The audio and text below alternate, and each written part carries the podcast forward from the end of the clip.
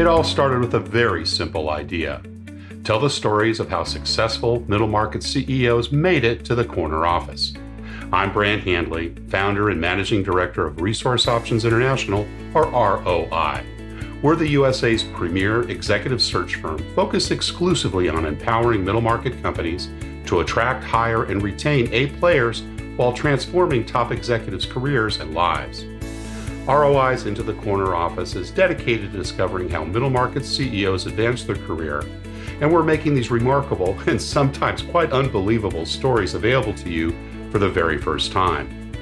Listen and learn about the challenges they've overcome, the interesting people they've met along the way, and the lessons learned that steered these executives' unique journey into a middle market corner office of their own. I know you enjoy these CEO stories as much as I've enjoyed recording them. So thank you for listening today. And if you like what you've heard, rate us on iTunes or wherever you get your podcasts.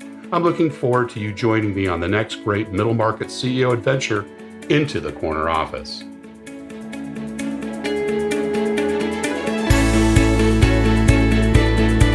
Today, my guest is CEO Peter Strong. Peter is a purely entrepreneurial business executive with more than 30 years of leadership experience in the food and beverage industry. He has a proven track record, including several major beverage industry success stories, with Peter influencing and impacting every step along the way from the launch to maturity. Peter has worked for some great names in the industry, including PepsiCo, Snapple, Jones Soda, and Red Bull, before becoming the CEO and founder of Drink King Distributing Company. Peter has his BS in Marketing and Information Decision Sciences from Fordham University and his MBA in Marketing and Management from Wagner College. Peter Strom, welcome into the corner office. Nice to be here. Thank you very much. Peter, we like to get started a little bit about your early years, and maybe you can tell us a bit about where you grew up and you know what your family life was like. Yeah, well, I was born in uh, Brooklyn, New York, and and raised in Staten Island.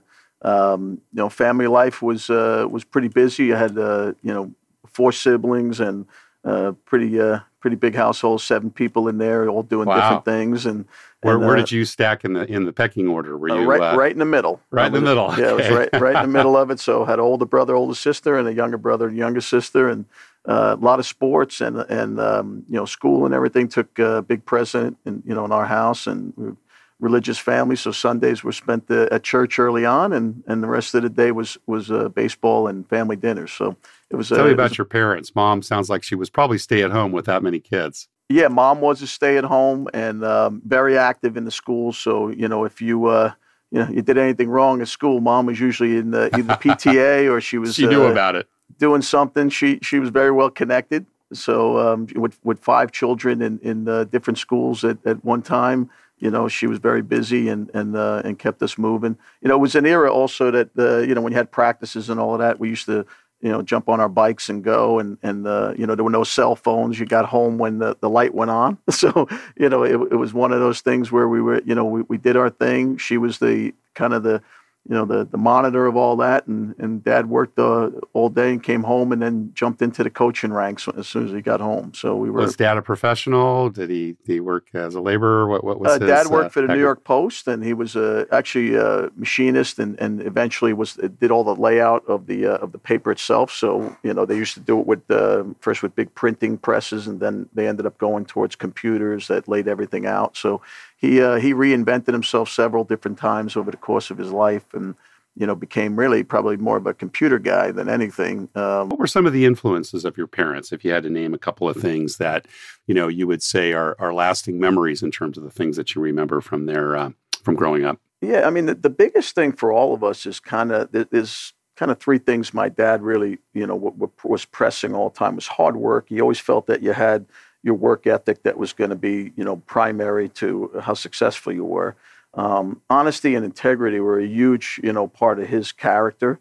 Um, so even when it could hurt you, you know, meaning that, you know, hey, you might have done something wrong and get in trouble for it, you had to come up and take accountability um, which realistically in the business world for all of us we've always done that you know if we, we put our put our neck out there you know um, and made a mistake we, we kind of took accountability for it and went on from there obviously we're successful because we make less mistakes than than, than have successes but uh, you know I, I, think a successful part of anybody's um, you know business career is to, to take advantage of the fact that they can be wrong sometimes and that they can learn from it and take accountability for it.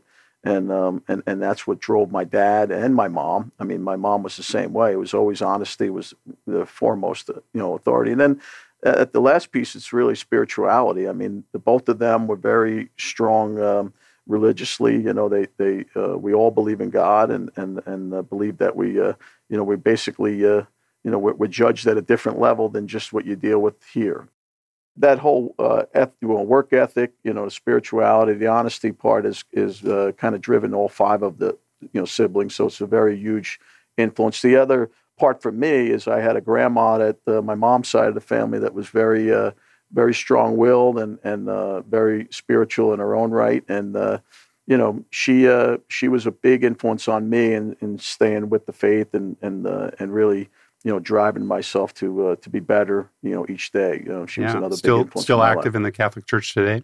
I am, yeah, uh, yeah. I mean, I went to uh, you know went to Farrell High School, which was a you know a Catholic high school. I went to Fordham University. I mean, I've pretty much grown, uh, you know, through throughout my life. I've I've leaned you know to the church for strength. Awesome. Well, we'll talk about that a little bit more. I'm interested to hear how that's impacted your your uh, business life as well. Were you a good student in school? Yeah, it was pretty good. You know, I was more uh, more a B plus student by uh, you know by foundation, but I, I got A's because I worked uh, worked my butt off for them. You know, um, my two sisters were a little different. They they they seemed to get those A's a little easier. The boys seemed to have to to push for them. You know, more distractions. Right? Yeah, but uh, you know, but we were all the athletic side too. So all three all three boys played a lot of a lot of sports and everything. And uh, what were some of your favorite sports? Uh, baseball was the biggest one. Um, I actually played that in college uh, eventually. Oh, okay. And yeah, at um, Fordham. Yeah, at Fordham University, I was a catcher, and uh, I played quarterback in high school for a while, and and uh, and basketball a lot. But uh, baseball was probably the driving uh, the driving force on the athletic side.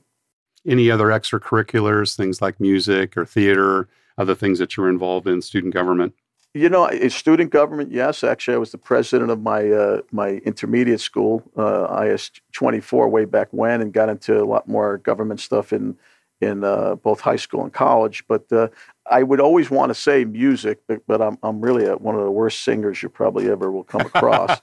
you know, it's that Brooklyn I, accent, Peter. Yeah, I, I, I, play, I played that. I played the trombone out in, in uh, my sixth to eighth grade years until I became a football player. Then you couldn't do both. You couldn't play in the halftime and, and be in there getting instruction. So but I, I, enjoy you know trying to play instruments and everything, and uh, it's just more of a hobby on that end. I'm, uh, my wife always tells me I'm tone deaf, so I can't really ever succeed at it. But it's uh, it's definitely something I, I love to do. But the the thing right now that I uh, that I really drives me um, outside of work is coaching. I coach youth sports.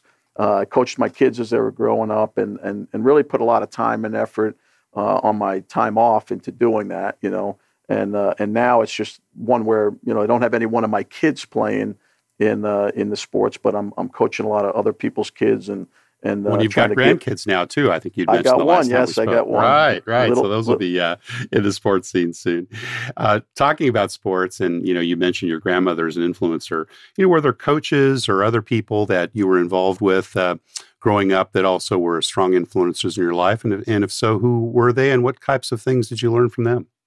Yeah, I mean, the first one that actually influenced my life was a, a little league coach, uh, Mr. Larry Kidd. Was um, and ironically, my son and I were just talking about him. It was one of those guys where, um, you know, I was a shy kid, um, had a lot of talent, and and I wasn't really pressing hard. And when I was around 10, 11, 12 years old, and you know, around 11 years old, I was getting very frustrated with the sport, you know, baseball, and he was very he was pressing me at every time, every turn, and and I, you know, uh, I was almost ready to give it up. You know, that, that's how much he was pressing me. And then one time I just went to my dad and said, listen, I don't think this guy likes me, you know. And I find out later that, you know, the, the guy. The opposite was true. Yeah, the opposite was true. My dad approached him and says, he goes, man, that's a shame because I actually love him, you know. He goes, he's got a lot in him, but he's not bringing it out. And he sat with me at one point and said, listen, he goes, You may not like me in the long run. He goes, But, you know, I really feel that if I go and press you hard, you're going to come become something that you really want to be. And, and that's my job. So my job is to get out of you what you don't think you have in you. And once it comes out, you know, it can flourish, and and and and I'd be happy for that. I'd be prideful that. And and sure enough, that's what he did. My my my 12 year old year was a tr- turnaround year for me. I, I became almost dominant, you know, to the to the age group that I was in, and uh, and and this guy was the reason why. And and it really, you know, was the same time about a year later where I'm going for the, you know, to be a president of my uh, my intermediate school. You had to do six different you know, uh, assemblies where you had to speak at them and answer questions. And again, for a shy kid, it all came from really understanding my athletic ability and then saying, you know what, I got a lot more to, to offer. I got, you know, I can speak, I can, I can, you know, rationalize, I can logic, I can, I can connect with people. Um, I learned all that in that 12 to 13 range, which is kind of odd. Most people at that point are just really looking at riding their bikes and you know skipping stones. And you know, I was starting to learn how to how to present you know, I mean, for the first time, I was presented in front of a large group of kids, and and uh, and you know, kids are not the not very easy on the on the speaker. You know, they'll heckle and do whatever they want to do, or and then when they like what they like, they'll they'll cheer it. You know, so uh, it was all that one that one guy. You know, that decided. What a legacy. Besides my parents, but it was something that you know. The unfortunate part is I also you know around thirteen, he unfortunately when I was going back to go see him, um, which is what was a tradition. Like most of the kids who got off his team would come back and help with the younger kids, and uh, and he ended up passing away. So it was yeah, very suddenly. Well, how, so, how but, nice that you remember his legacy and his name, right? Yeah, and the lessons yeah, learned from it. Yeah, you know, many are... many years later, I'm a, I'm a little more you know a lot, a lot farther away from 12 years old than I want to, remember. But you remember you know? those lessons, don't you? I you do. Know, and, I do. And you emulate some of them, I'm sure, with some of your charges. But you know, when I was also very lucky that I had a lot of teachers that were, you know, anywhere from when my grammar school right up to high school to college that, you know, always, you know, they saw my my work ethic, they saw my drive, and they saw my inquisitive nature to, to to talk to them and try to learn more than just what's on the book, you know and um, and and and they liked that, and they really took a liking to me. Most people, and and I, I would end up um, getting extra time with them, and and like I said, when you're a, a B B plus student by nature, and you got to get that A, you know, connecting with the teacher and getting the extra help is something you need, and and I and I always went and and got it, and they were very very helpful. So so I know a lot of people don't get the same experience, but I I've gotten many. I mean, there's too many even to name uh, teachers that were always, you know, really pressing hard to make sure I got the most out of myself. Which um, it, it's probably the schools that I picked. You know, I mean, Fordham University and and Farrell High School were just two very strong, you know, willed schools in their own right. You know, and uh, and I I'm glad I picked them. You know, because they did those schools themselves influenced who I am. What about uh, entrepreneurial things? Were you doing any of those as a kid? Uh, and if so, what, Peter? Yeah, actually, I mean, I started off, uh, you know, obviously was one of those kids that liked the lemonade stand. I mean, that's, uh, I, would, right. I, I, did that, and and um, you know, but I ran my own my own paper route um, in between. You know, I, would practice sports and everything, and I'd be jumping out the either early in the morning delivering papers or later on in the day, depending on which paper it was. So I grew. Um, I had probably one of the largest paper routes on Staten Island, and and it spanned, uh, you know, f- you know, many blocks. So um, you know, had several hundred, you know, houses that I had to deal with. So I would, I'd cart things, you know, and, and really do it by foot and not, I wouldn't be able to do it by, um, you know, by bike and uh, it was one you know it was a lot of carrying and a lot of you know and and also connecting you know i it was weird. I, I like to connect with the, the customer at that point in time too because well those are the days when you had to go door to door and collect your subscription money right? Yeah right sure. so great, you know you're, you're, working service and you're working for tips you know you, that's right that's right. Particularly those christmas tips.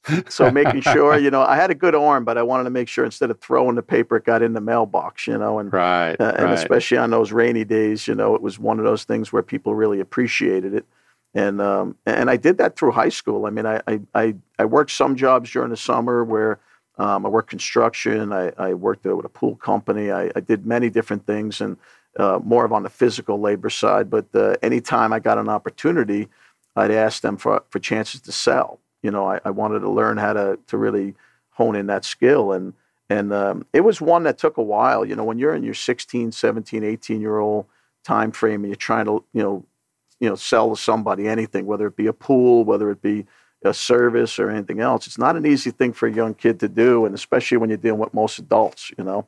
uh, who, who, wanted who want a deal, you know, as right, well. Exactly. You know, right, everybody's right. looking for a deal, and they didn't treat you any different. But that's right. You know, it was. they, in fact, if anything, they probably were harder on you. They wanted to teach yeah, you a few things. Yeah. but it was, uh, you know, it was it was really, uh, you know, uh, a lot of fun to, to do, and I took it as more of a, a challenge. And uh, you know, when you failed, it wasn't really as devastating, you know, because you were just learning you know, and and uh, and I think that carried over into my adult years when a lot of times, I mean, when I did a lot of sales out there for years, and you you got more rejection sometimes than than positives, you know. That's true. So you know you got to learn to deal with it. I mean, I try to tell people all the time. I said, it, you know, it's it's basically the beverage, food and beverage industry is almost more of a you know an industry of rejection, you know, um, than it is of successes. And the ones that are successful, the ones that kind of just continue to push on you're going to have a good day. You know, the better part is when you're having those great days, you just keep riding them. You know, you stay out as late as you want. You know, uh, and that's where a lot of people mistake. When you're on a hot streak, it's like a batter in baseball. If, you know, you're hitting the ball one day. You know, you want to make sure you get as many at bats as you can that day. you know, the days that, that you're not going. going so well, you want the game to end. You know, that's right. The day to start over. Was it a foregone conclusion that you'd go to college? It sounds like uh, Dad didn't go, correct? Was that or did Dad he have did a degree? not. You know, Dad actually didn't even finish high school, and uh, yeah, and mom mom did. I mean, she barely barely did on that end. I mean, my my mom and dad, you know, they they were born towards the. the my mom was right in the beginning of the Great Depression, and Depression, my dad was right, a little sure. after, and you know, there was a lot different uh, decisions different they had time. to make as children in the when they got into their 40s and the 1950s. I mean, they had to do a lot more things. Uh, and um, you know, my dad was a military guy. Went to uh, my mom and him actually went out to Italy for for several years during the Korean War. And uh, my older sister was born out there. She was actually a, an Italian. Uh, she could have been a dual citizen, but chose the uh, United States around when she was 21 years old. But she was born out in Verona, and they had a pretty uh, you know, crazy life, and uh, you know with the with the war and everything else, and and uh, service you know, to his country, and then coming back, and then right away having a second and third kid almost immediately, and um, you know something that they did before many. Uh, if you know the area, Brooklyn, you know, is the big city part of it, but then Staten Island was the country. And my dad, for the opportunity to get a home, you know, he moved he moved his kids to Staten Island, and at that point there was no bridge, you know, there was ferry systems only coming out of here, so it was a definite harder lifestyle, you know, to, to deal with working in, in Manhattan more um, isolated when you yeah. when you're yeah. dealing with Staten Island until the bridge got up. So again, it, they you know they always uh, you know the the college part of it was something where my dad said, hey, you know, you got to do better than me. Why don't you, know, you my, step up? Right. And my older sister and older brother didn't choose that route. You know, they went right to work. And, uh, you know, with myself, I, I, think if it, I mean, baseball played a part in it because I had a lot of teams at that time recruiting me to play. And, um, you know, I, Fordham was one of the, of the many that uh, I was going towards. And, and uh, ironically, my uh, father Gannon, which was a very close friend of my family's and my guidance counselor in high school, was a baseball player in the 50s for Fordham. And um, I think I would have to say he had a little influence on me going there because he felt I'd be close to home, uh, still be away, you know, because it wasn't uh, that with baseball and everything, I still wouldn't be, you know, home every day. I would be living there. And um, but then still be around my family and still be able because being the first one at college, the first thing that happens is mom and dad uh, get a little depressed when they don't have yeah, you around sure, anymore. Sure, one one's out of the out of the house, out of the coop. Yeah, there's no no cell phones or any of that kind of stuff, and, and so you had to call on a payphone, and and uh, you know, so they weren't as connected. But uh, you know, being where I could take a train and right. and, Wasn't and ferry home away. and stuff, you know, I, I, was able to do that once in a while and made them made them happy. So, what did you what what yeah what did you study in college? Um, actually, I, I started out as a computer science major. They called it information decision sciences. I did that for a couple of years. When when um, when I first got into into college, that that was the big deal. Computers were starting to come up big. This was early '80s, and you know the money was there to be a programmer and and to to work in that field. I, I quickly found that I really wasn't that suited for sitting at a desk and programming. And uh, around my sophomore year, I started getting into the marketing side, and um, I said, you know what, I, I really enjoy the sales and marketing piece. So I actually had a dual major. I came out of Fordham with a, uh, a marketing degree and a, uh, and a and a computer science degree. And and when I was playing four years of college baseball and and hauling down a dual degree. It was it was a pretty uh, huge task, but uh, you know I take an extra class every every semester and and uh, and still ended up with that you know that B B plus average. That's where I was at, but um, it was one of those things where um, you know I, I just wanted to go and, and, and kind of get a more worldly view of and, and have more than one option. So marketing became the second option. What was that first job, that first full time job you took out of college? I, I actually uh, I put the two things together and I sold computer services for ADP. I did that for about a year before uh, hitting the, the beverage industry at Pepsi Cola. Do you remember the first time you started managing people, Peter? Uh, yeah, actually, it was. Um, you know, I it's it's kind of a two part question because at ADP I managed the technical support team that was with me because when we did sales stuff, the more technical stuff we had to back up. Um, so I managed their their time and some of their tasks. But I would really say it wasn't until I got into uh, my second tier of jobs at, at Pepsi Cola when um, I had to manage uh, routes and and and different. Uh, you know the people that ran the routes, whether it be drivers or uh, sales, you know, sales leadership, salesmen. Yeah, so you had to get through. Um, it wasn't it wasn't easy because I was also younger than most of the guys I was managing.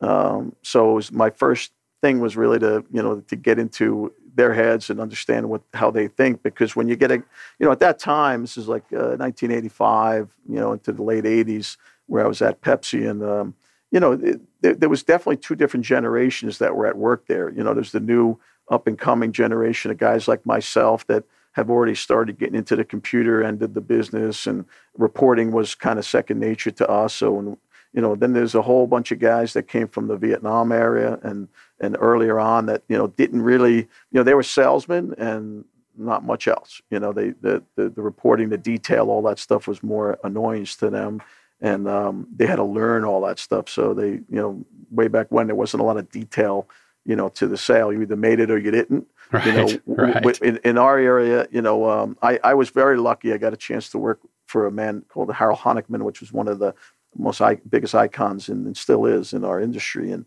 and uh, you know he was really into understanding and analyzing you know the, the business itself. So each route, you know, understanding what what the the pros and cons of the route are and and where where we can go and and really look for more sales and how we how do we go and show uh, you know uh, know, sophistication to the calls. You would walk in with a nice portfolio of information as to, you know, what brands are moving faster for them. What, are, you know, how can they get displays that are going to be more active for them? These are all things that most people, you know, they they kind of pressed but didn't really delve into why, you know. And he was the first one that really really did that, and I got a great opportunity to uh, to learn from that. It was just a very, you know, for a big business that it was, it was very well connected as a family unit. Um, so early on, you know, your managers and everybody were almost like your uh, your work dads at the time. You know, they they were they were delving into a lot more than just your uh, your work ethic and and and with the time you're at work, they they they got involved in in having conversations if you wanted to about your family life and your personal ambitions and all that because they felt if they knew that stuff that they could steer you in the right direction on what job the next job level would be for you. Tell me about some of those uh, early leadership lessons from some of those bosses and mentors. Yeah, I mean the the the biggest lesson you know that that first came out is the attention to detail on you know what to you know inspect what you expect. You know, so what they what you want to do is you want to make sure that you're you've got expectations that are out there in the trade, but you're going to have to go out and look at them. You know, you got to go out and connect and and that's even you know even with the social media life of today i mean uh, i find the most successes is when i go out in the trade and actually still watch people bricks and mortar work going out there you know how am i going to go and talk to a buyer about any kind of uh, you know new program or anything if i'm not sure what the mechanisms are going on in the store you know how are they placing it on the on the floor now you know how, how are the displays going up how, what's the competition like to get those additional placements you know if i don't know that and see that um, I can't go and, and, and, put a you know a more sophisticated program together to take advantage of, of, what they need. You know, I need to understand it. So those were lessons that were really embedded in me from the Pepsi system. Is you know you got to learn you know what the consumer and what the customer wants. So your client is the is the store in this case or the buyer, but really what did their end user want? You know, because if you don't understand any of that, you really can't put a proper program together. you know and and then the the other piece to that is is do you understand the economics of all of it um, you know when i was at the snapple side of it the the biggest part of their difference than anybody else is they always saw the economic pieces of pie so the customer gets something the store gets something the distributor gets something and the owner of the brand gets something and we got to share in that. And the ones that did the, the, the best the most successful like the snapple brand you know understood that that everybody had to get a, a win. Um, other brands that I saw that that didn't work as well um, were the ones that said, you know what, I'm going to take most of the pie for myself and let everybody kind of fight for it. You know, fight for that extra, you know, extra money, and and that didn't work. In the short term, it might have, it might have made you a few more dollars, but in the long term, you know, it really kind of hurt your brand because there was no real loyalty to the to the brand. Well, what's kind of the worst lesson you've learned from previous bosses? Uh, you know, it, it, it it's kind of a little wide uh, range of that because I've learned. Um, I try to go and pick and part the characteristics parts of some of the leaders that I was with, um, not to micromanage too much. You know, that's one of the first things. You know, less micro. You know, there's a time and place to micromanage, and, and when I see it is when there's a learning opportunity, where there's a new manager or there's an, a, a manager that's been around a while that that's kind of set in their ways and and you can you can work with them to try to find a new way to do something or for, for the younger people the initial way to do something you know how do you set their foundation of how they approach a plan you know um, so so often you know when you're micromanaging you're really kind of looking at negatives and that's uh, what i guess what most micromanagers say we're doing this wrong we're doing that wrong we're doing this wrong instead of just saying you know what here's what you're doing right you know you got this piece to it uh, is really working well. Now, how do we build off that? You know, and that's where you know when you when you're when you're kind of micromanaging, it's it's it's not helping the problem solve as much. It's really just showing the problem, and, and that's where I've learned from a lot of the you know the negative results that some of the managers had out there.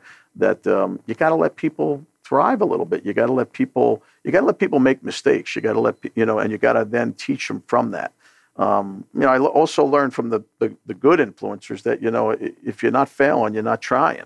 You know, That's so, right. That's right. Know, Failure is part and, of the equation. Yeah. And the other, the other is another, the negative part too, on, on some of the people that were unsuccessful or, or weaker managers, I would say, because most of them were successful in some way, or they wouldn't have got up to that point. But um, you know, when you when you when you you think you know it all, you know, you, you you feel that you know this is the way it worked for me, and it's going to work that way for you you know and so you're, you're, pressing what worked for you on to someone else and you know i'll give you a, a great um, example is, is, is, the red bull world that i was in was very very highly successful and still is it's a, one of the, the best marketing machines that i've ever been involved with you know the ideas that come out of it they're very innovative and and uh, they're constantly recreating themselves in in a world that is very difficult to do, especially when you're in the number one position in most markets. But you know, it, it too often that people leave that environment and they think that well, they work for Red Bull, that's just going to work.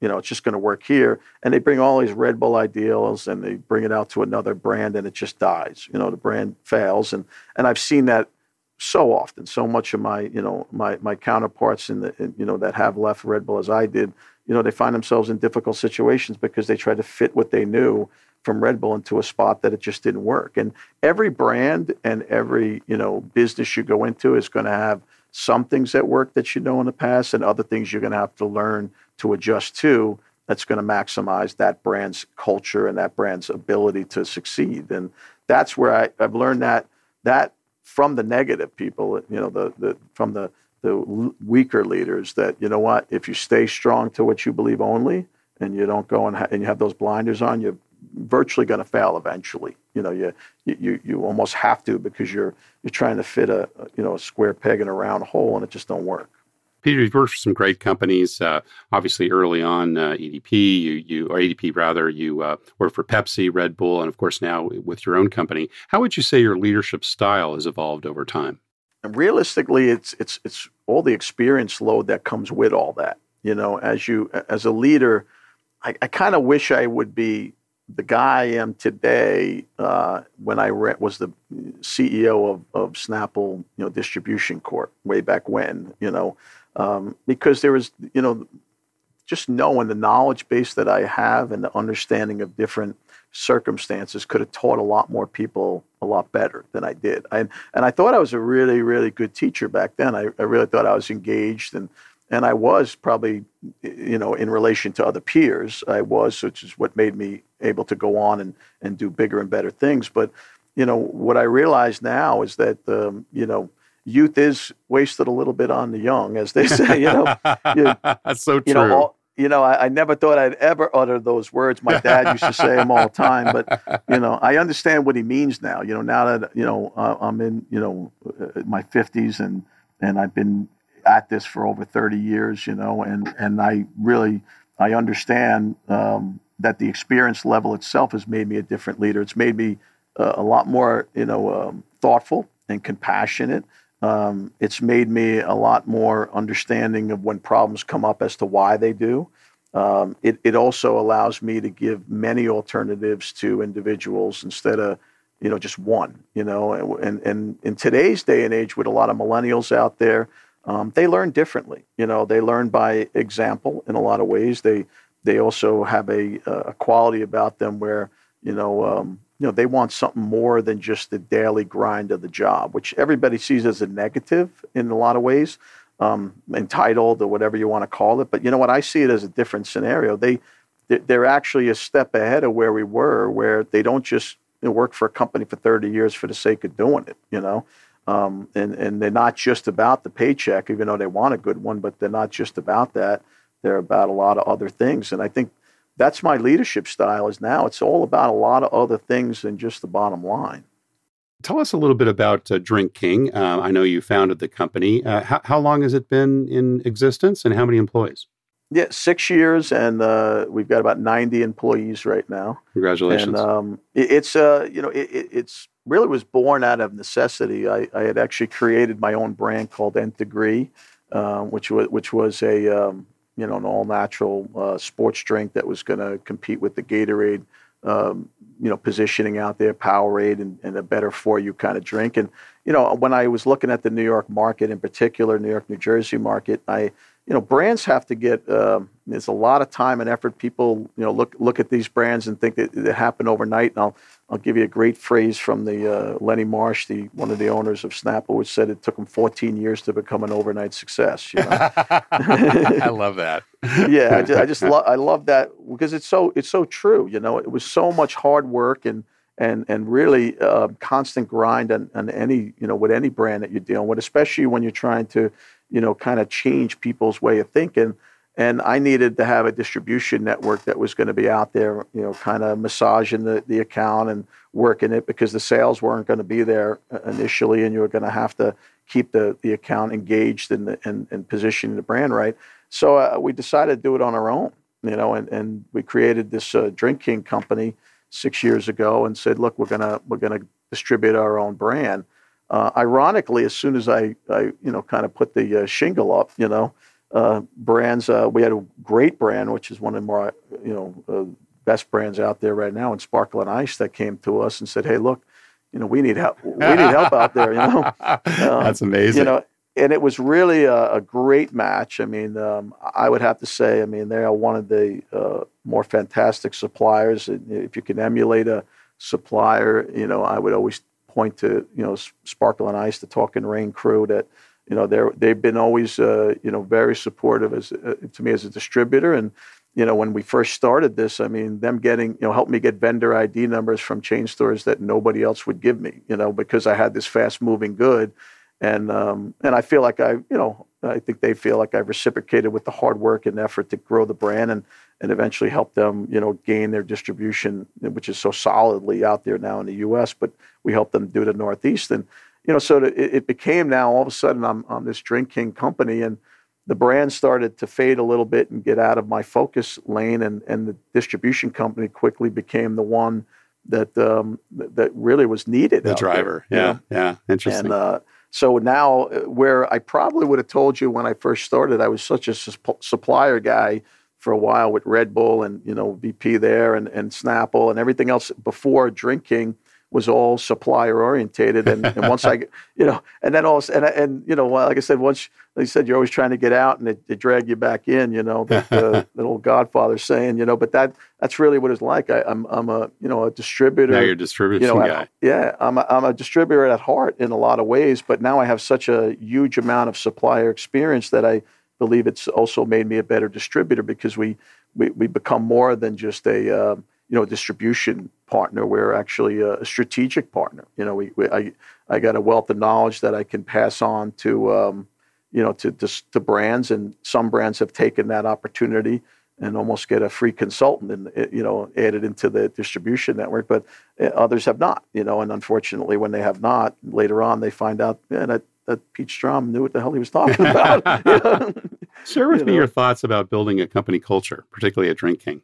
Yeah, you know, it's um, it's a lot harder on the distribution side because you got a lot more, um, you know, bricks and mortar stuff going on in a different style of individual. They're very, you know, more rugged and having to take the rejection part. Like I said, it's it's a you know whole lifestyle of rejection when you're out there selling, especially right. when you have to bring cases and do it on a truck. You know, it's a, a different dynamic, and um, to build it, it really has to be by your being a role model. You know, I mean, I, I try uh, the hardest thing. And we are still creating. By the way, in six years, we're still creating the culture here because there are there are turnover that happens very early. We're, we're finally stabilized, and a lot of the you know the, the, the, people that are at the lower levels of our, our business, which turned over quicker when you were, were brand new, getting started. Um, yeah, yeah. And some of the managers have been here now for the six years. That that you know that stability.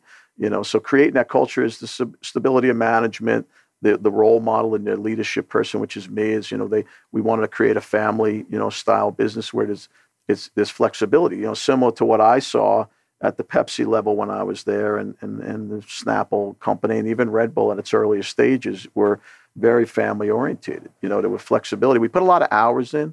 You know, so for instance, if I got a you know someone who wants to really badly see that play that the child is in, you know, they got a you know fourth grader that's in a play at 10 in the morning on a on a Thursday that's very hard for somebody you know that's working at you know 4 5:30 in the morning until you know late in the afternoon to get to see that unless there's a supportive company behind them. And uh, and we and we encourage it. You know we want people I was a coach. I want people to coach. I want people connecting to their children. I want the children you know to to you know respect their dad and their mom for more than just what they're doing in the job. That was something my mom and dad instilled in me that life you know nobody you know at, at, the very end and you know my dad has passed uh, you know uh, about a decade ago now and the, the, one thing he said right before that is like you know I, I don't wish I worked more um, I wish I would have yeah, spent more time right. with more you, time with know? the family yeah and you never that's get what, that time back and, and that's what he always preached and that's what we try to say here look you know I had a boss um, uh, Carl Gilman at Snapple that said one time he goes look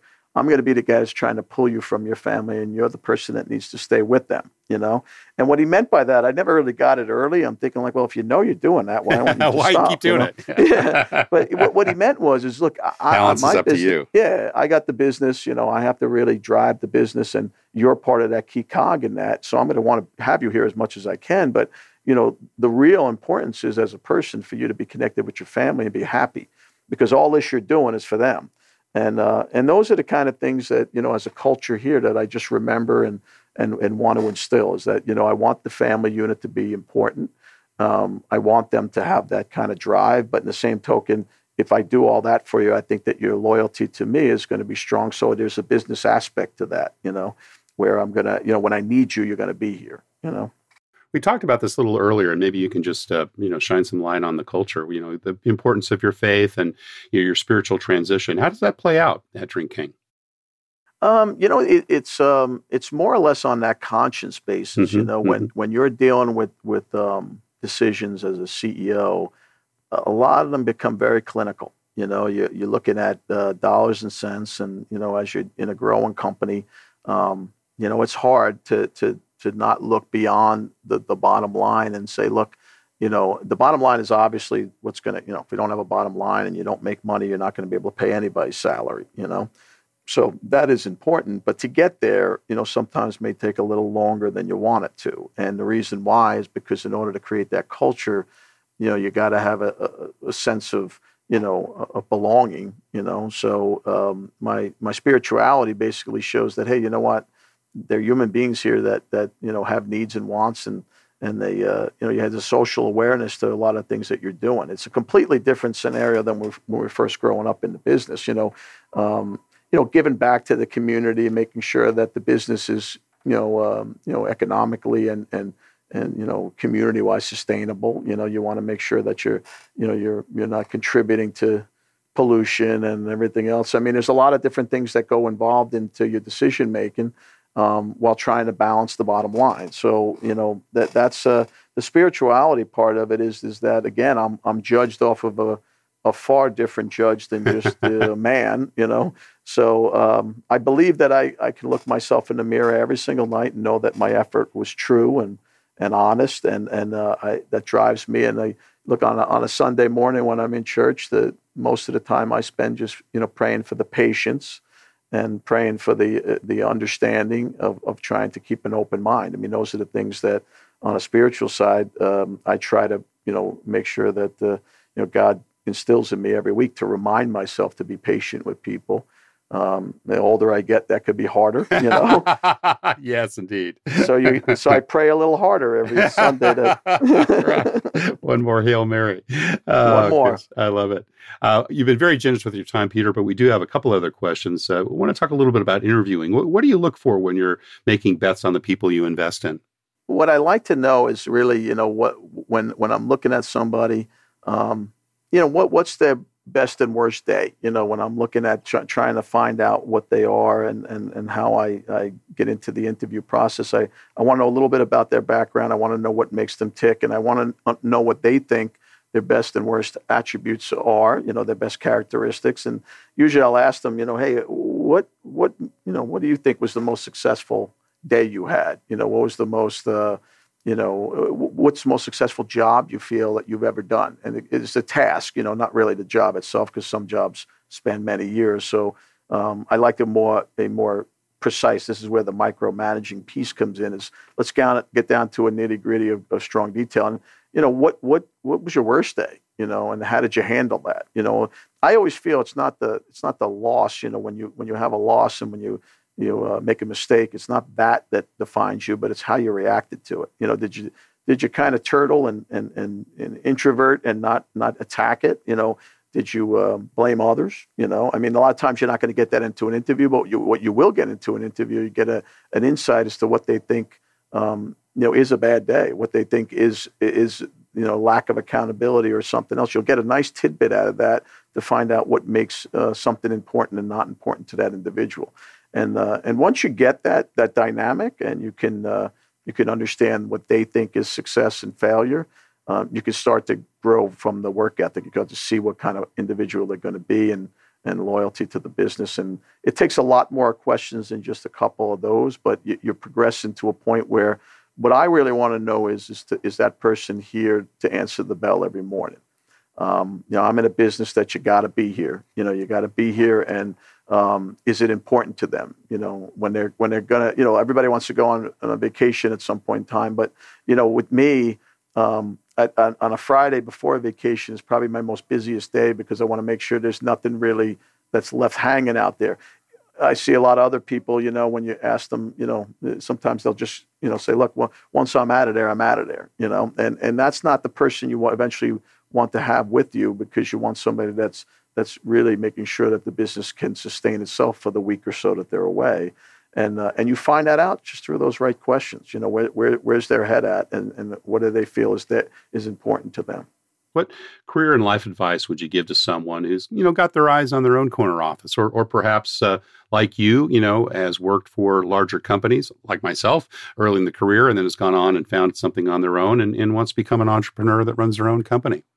Yeah, I mean, I, look, I'll, I'll, give two things, and, and one is, you know, be prepared to grind it out. You know, um, if you're going to get to that corner office, you didn't get there because of luck. You know, um, that's so true. You know, you, you really a little didn't. luck helps got now there. that. oh, it, it, helps, but it's not the only reason why correct. you're going to get in yeah. there. And and it's going. To, look, there's going to be bad days. You know, there's going to be really bad days out there that uh, you're going to question why you're doing what you're doing. Uh, look, as an entrepreneur now at Drink King, there were some days where you know I wasn't sleeping and going, "Wow, you know, what did I do? Why did I get involved in this?" You know, there's a lot of money being put into it, a lot of you know, you you get a lot of time and effort, and you you you, you didn't feel like it was going to you know come to fruition, and then you just keep grinding it out, and it eventually gets there. So, um, whatever you whatever you think you want to be, or whatever you think you you want to accomplish, you're not going to do that overnight. You know, you're gonna you're gonna do that over time. And the other thing is is never think you can't do something. Um, that is the one thing I think when I when I look at people who fail at at whatever they set out to do is that they listen to somebody to tell them they can't do it. I mean, I cannot tell you how many people told me that Drink King would never make it, and still till today. I mean, they're still telling me, oh, they'll fail. They'll fail because they're fighting you know, they're in a business where they're fighting Coke and Pepsi and, and big distributors, and that the brand portfolio is not exactly like the other guys, and and everything else. They just keep telling you that, you know. And and if I listened to all of it, we would have closed the doors years you know, ago, probably. many years yeah. ago. And and you know, look, it, it may end up where one day you close a door, you know, but it wasn't going to be because you felt you couldn't do it. It was basically because it, the, the circumstances and that that luck piece is, is not there. You know, you get a couple of bad scenarios that come up that just, you know, create a, you know, a, a bad, you know, environment that you can't overcome. But um, honestly, I, I have never met that environment yet that I can't overcome. I mean, I guess that, so it, it, never think you can't do something, never stop trying, keep grinding it out. And, and realistically, you know, you, you should have on the final piece, I'll add a third in there is, is, you know, have a heart you know be in there where you you that spirituality faith and an understanding of who you are and who somebody else is whether you're religious or you're not. You know humanitarian you know tasks are, are there for everybody no matter what you believe in. And um, putting your people you know, first it's, well it's it's very it, it's very fulfilling to uh, do something for somebody else. You know create a job you know create something that is there that's going to help a family. I i help 90 families right now. And um, if someday that the, the business closes, I know that for six years, m- them and many others, you know, made a living off of us. And, and that, that to me is probably the most prideful thing I take from it. Peter Strom, thank you so much for your time uh, and sharing your journey into the corner office. Thank you very much. It was fun. Thank you for listening to Into the Corner Office with Brant Hanley. We hope you enjoyed hearing our guest CEO story as much as we did. If you want to hear more CEOs reveal their journey into the corner office, please subscribe via iTunes and tell your friends and colleagues. For more information about Brant, Resource Options International, and the mighty middle market, visit www.go4roi.com. We look forward to having you join us for our next episode.